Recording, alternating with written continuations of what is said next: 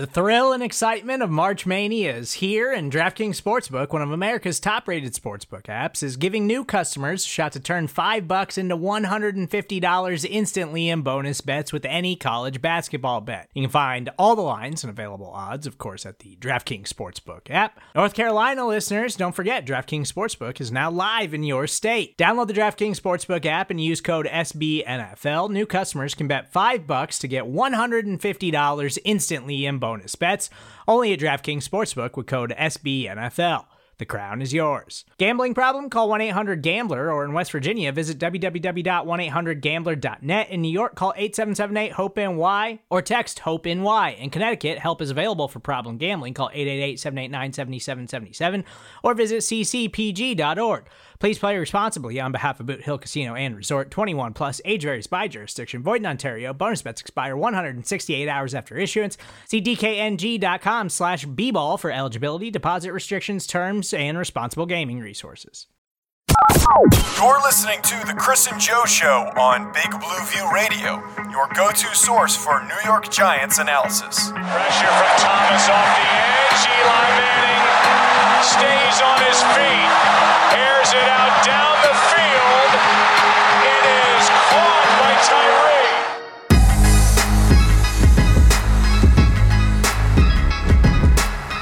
Welcome back for another edition of the Chris and Joe Show. Today's episode was supposed to be a mailbag episode here for the Chris and Joe Show, but we got so many questions about Nate Solder and what that means for the Giants' offensive line situation, what it means for the cap, what it means just for the roster in general. And because of all that, we decided to say, hey, let's not make this a mailbag, but rather let's talk about Nate Solder because if you could assume, losing your starting left tackle, albeit he has struggled, has huge impacts on your roster based on the cap, based on where guys will rotate over and fit in on in the starting lineup and, and in the depth chart. All of that is going to be covered on today's episode. This is strictly a Nate Solder offensive line show. Anything related to the decision by Solder to opt out because of concerns with COVID 19, his own health issues, as well as health issues that his son is currently battling. Uh, currently battling cancer, so he, that was obviously a major thing on Solder's plate. Understandable reason for him to choose to opt out. Now it begs the question for us and also for the Giants coaching staff and front office to figure out how do they piece everything together for this 2020 season with Solder completely out of the mix. So Chris, first thing that I think everyone is really uh, wanting to know is what happens exactly with this offensive line. And the first thing I kept seeing from people that were sending us questions or just remarks about the offensive line were Andrew Thomas is now a lock to be the left tackle. Is that pretty much safe to say, or should we be considering other people? Yeah, I would say that's pretty safe to say. You know, barring a trade of some sort or signing a free agent, I don't even know who, I don't think anyone's out there who would really be an adequate replacement at left tackle. Andrew Thomas is going to be the left tackle which honestly, that's kind of where we were anyway. So, in some respects, this does make things maybe a little bit easier on the Giants because Andrew Thomas played left tackle the last two years at Georgia. He hasn't had an off season. He's not going to have a preseason. So, just instead of trying to have him relearn the mirrored techniques that he would need to play right tackle. Just keep building on what he already knows, what he's already familiar with, and just slot him in at left tackle. That is probably the shortest learning curve he could have. And really, left tackle isn't any more difficult, any less difficult, really, than right tackle. It's the, the two sides are really the same. He's going to be facing good defensive players on either side. So, you know, really the idea that your best offensive lineman should be your left tackle, that I think is antiquated and really doesn't apply anymore. Just slotting the rookie in where he is comfortable already, where he has been practicing the last couple years. He already has those movement patterns patterns ingrained. He doesn't have to unlearn them and then relearn the movement patterns for right tackle. To me, that all just makes sense. And really, not having Solder there makes it easy. Maybe not easy overall, but just that one specific decision, it makes it easier. Also, something that we've talked about on the show before the deal with who plays left and right tackle for any lineup sometimes is a case of physical compatibility. Now, some guys can play both, not got, not everybody can play both, but Andrew Thomas is seemingly more uh, comfortable playing left tackle considering the amount of time that he spent at left tackle in his career at Georgia. So th- this is somewhat of a blessing in disguise in my opinion because you get to keep Thomas at the position that he's practiced at and played games at for multiple years now. You don't have to ask him to flip if you wanted him to play right tackle and refigure out his steps, his alignment, uh, how to be comfortable. Now he's going to start off right off the bat at left tackle. It is a much easier transition for him than him to try and play a completely different position if that is what they wanted to do. Now becomes the biggest query of this situation, which is who is now the right tackle? Because I, it's pretty safe to assume that Thomas is the left tackle. I don't really see anybody in play that makes even more sense for that left tackle position because you you'd be wasting your time not getting Thomas those reps at a spot that he should be playing over the next 5 to 10 years. Now for right tackle though.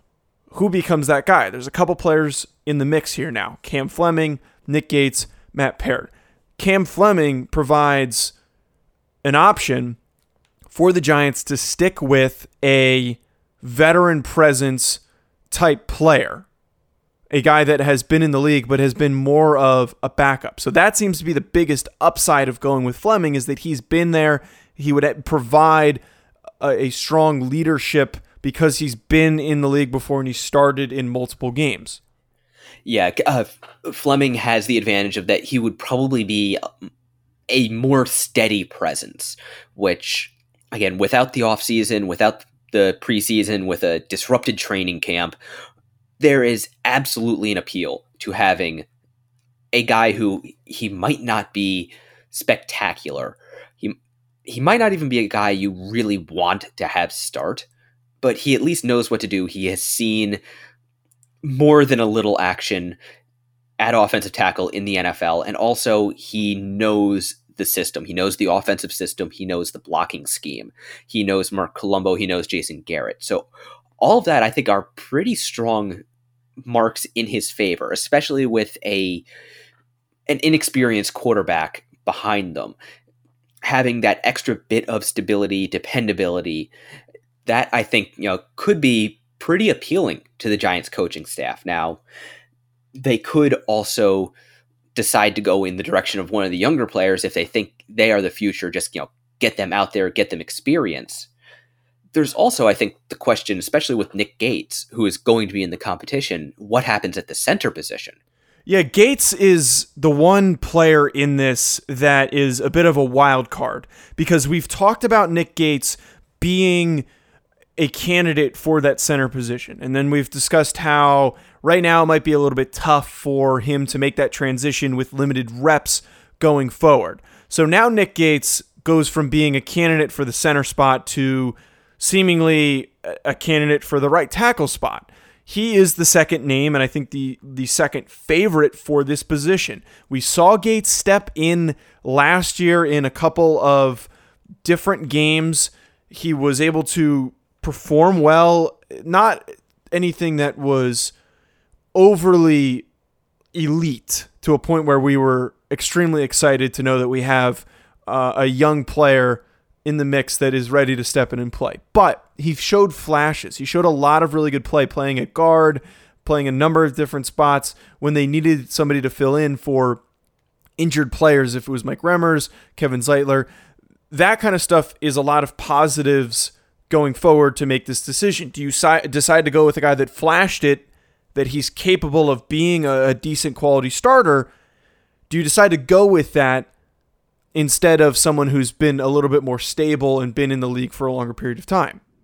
Yeah, and that I think is going to be a really interesting question to keep an eye on just how they how the Giants decide to try to shuffle, reshuffle their offensive line to get the best lineup out there. You know, they could decide that maybe Gates' ability to play two, three, four, you know, however many offensive line positions he is able to play, maybe that is valuable enough. They want to keep him in reserve just in case. So if something else happens, you know, during training camp or maybe early in the season, they can just plug him in rather than have to move him from, say, center out to right tackle or center to guard or from right tackle to guard or center.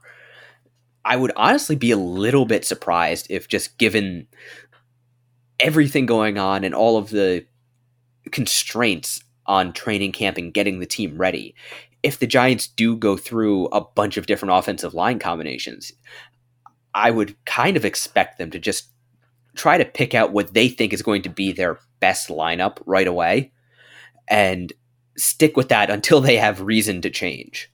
The final player that fits into all this is one of the more intriguing options, that being Matt Peart, the third round draft pick out of UConn. We've talked very highly of Peart and what he's capable of doing. The one thing that if you recall, that we've said about him is that he's very, very high upside. He brings a lot to the table, but is more so a few years away, if not at least a year away from being able to start because he needs to work on his upper body strength. Because of what we're dealing with now, Peart is suddenly in this equation for the right tackle spot. And I see it as if they decide to go with Peart, it is going against players that have been in the league and rather saying, all right, we know Peart is going to be our guy in a few years from now. We're hoping that he will be that right tackle two, three seasons from 2020. So why not, if we're forced in this situation to put somebody else out there, put the guy out there that might not be exactly ready, but has that upside and help him develop by getting game reps instead of just sitting on the bench the whole season and you're going to get a lot of messy plays with two bookend rookie tackles on opposite ends. But it's more of a let's just see what happens, hope for the best. We're focused on development towards the future. Yeah, and it is entirely possible that, that the Giants could look at it and say, you know what, let's take this opportunity. Thomas and Peart, there are bookends going forward. Thomas at left tackle, Peart at right tackle. Peart played right tackle at UConn. So again, that's a shorter learning curve for him than if, say, the Giants tried to switch them and make Thomas the right tackle and Peart the left tackle because you know, traditionally their body types fit those archetypes a little bit better. But just stick with what they know. And you know, there's no guarantee we even get a full season. So why not get them experience and if this winds up being a lost season, then at least the Giants can get some something positive out of it, something that helps to build towards the future because we only wind up seeing 8 games played and the season goes down in history with an asterisk next to it and no Super Bowl champion. It doesn't really matter if Cam Fleming was the right tackle, but if Peart can have some experience he if he can go through his growing pains now when you know maybe it doesn't matter as much and maybe come out that much better for 2021 i said before that there is a definite appeal to Cam Fleming, you know, if the Giants want to be as competitive as possible. But looking towards the future, there's an appeal there for Matt Peart as well, or Nick Gates for that matter. If you know anything about Nate Solder, the one thing that you should know is he is getting paid a lot of money to be the Giants left tackle. Now, with the opt out decision by players that are in really difficult health situations that choose to do so, what the way that this works out is that that cap hit doesn't it doesn't disappear, but he is not being paid his normal salary. He is taking $150,000 and choosing not to be paid his game by game salary. So now this opens up space for the Giants to go out and sign someone. That was a big question that we were getting when we were polling for mailbag questions was, all right, we have seemingly all this money.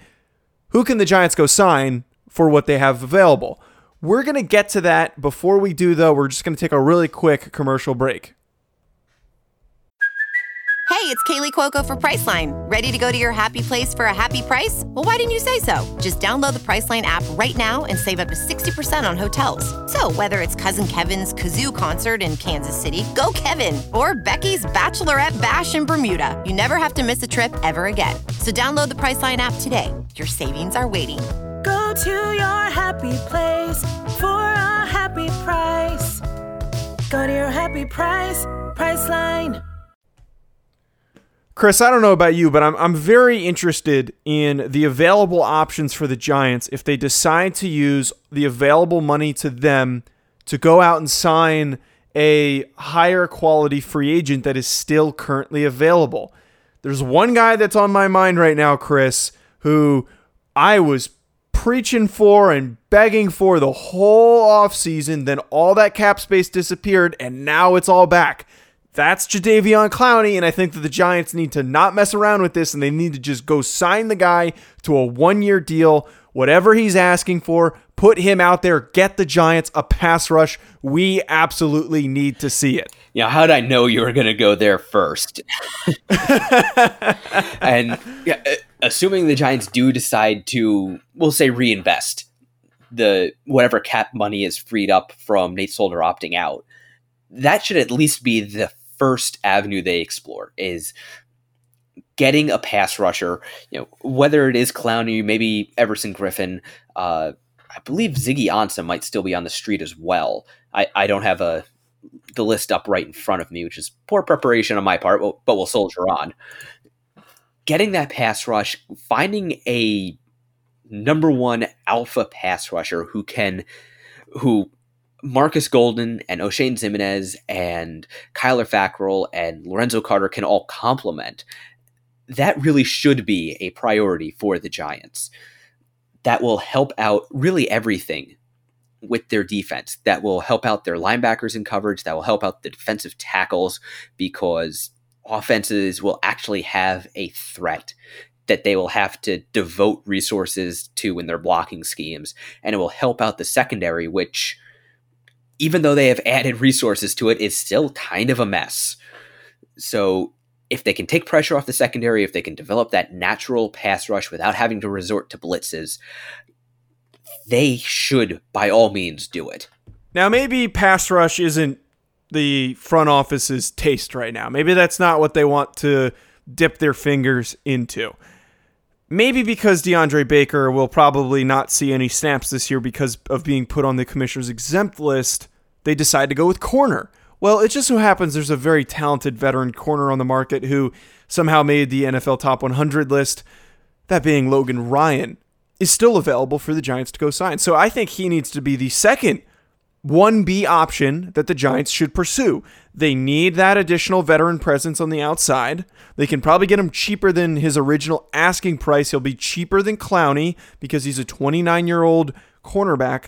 And you don't need to worry about going out there with Corey Ballentine or Sam Beal if they're not fully prepared to do so.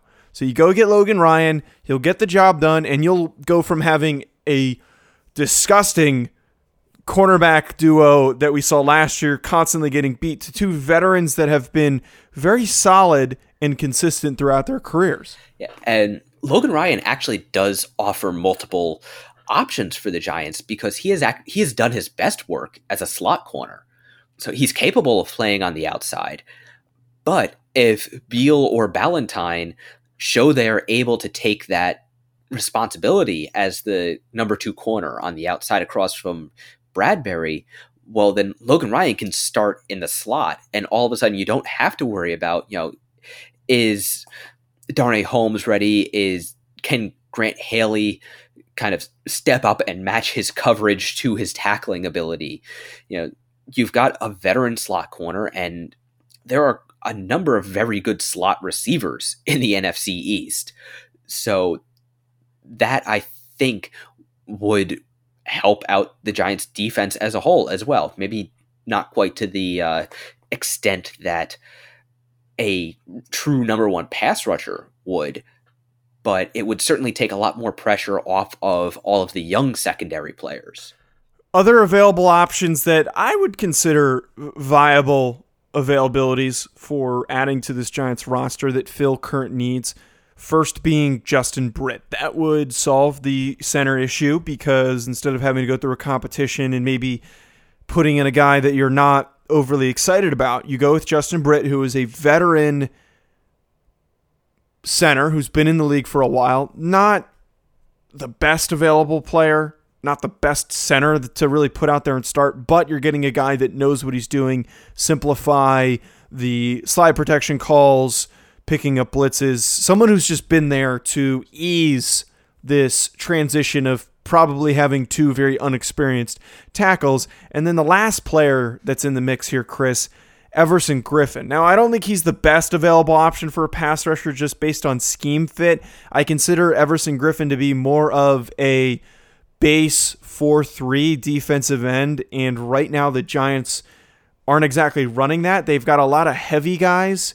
I don't know if that's what you would want for your pass rusher because he is on the bigger side. He's six foot three, two seventy. That's what you want in a four three defensive end. But he is an, availability if the Giants want to go out, spend that money, and go, get another veteran pass rusher that's cheaper than Jadeveon Clowney. Yeah, but I think both of those guys are options. Uh, when it comes to center, I recently wrote a piece for Big Blue View looking at guys who are on, already on other teams' rosters who are not free agents that the Giants could either make waiver wire claims on or have sorry, Ed just sent me a message. Or perhaps guys the Giants could sign after final cutdowns. And the one that I keep coming back to is Joe Looney uh, of the Cowboys. He is he was their starting center two years ago when Travis Frederick missed the season dealing with Guillain-Barré, and he could be on the outside looking in. So I would keep my eye out for him before Justin before signing Justin Britt. But if the Giants wanted to reinforce their offensive line, especially if they have to rely on a couple of rookies on the outside, Britt is absolutely a an option. And Griffen, again, he is a good player. He might not be exactly what the Giants need for this scheme, but schemes can be adapted. And hopefully Patrick Graham would would be flexible enough to adapt to Griffen if they decide to sign him, and he he does turn out to be one of their best pass rushing options. I think there is one other option, and that is to not spend the money at all. You know, that is not as fun as speculating about who the Giants could spend it on. They could save that money for a rainy day during the season, like, you know, say somebody does get sick. If football is played, injuries will occur. I mean, there, there's no if about that. Injuries will happen. And if the Giants ha- have to go out and sign a free agent in the middle of the season, they're going to need the money to do so. Or they could also save that money and try to roll it over into 2021 when the salary cap is expected to go down. Those, I think, are options we really should consider as realistic for the Giants, even though it's not as fun as you know signing Clowney. Yeah, they are realistic to choose to not spend the money because of the difficult cap situation, possibilities of guys getting sick. I, I will say though, I think that the Giants are still in a very good position to make. Doesn't have to be a huge splash, but somewhat of a splash. They have a very unique situation. There's free agents that normally wouldn't be available available because of COVID. There is now just randomly free cap room.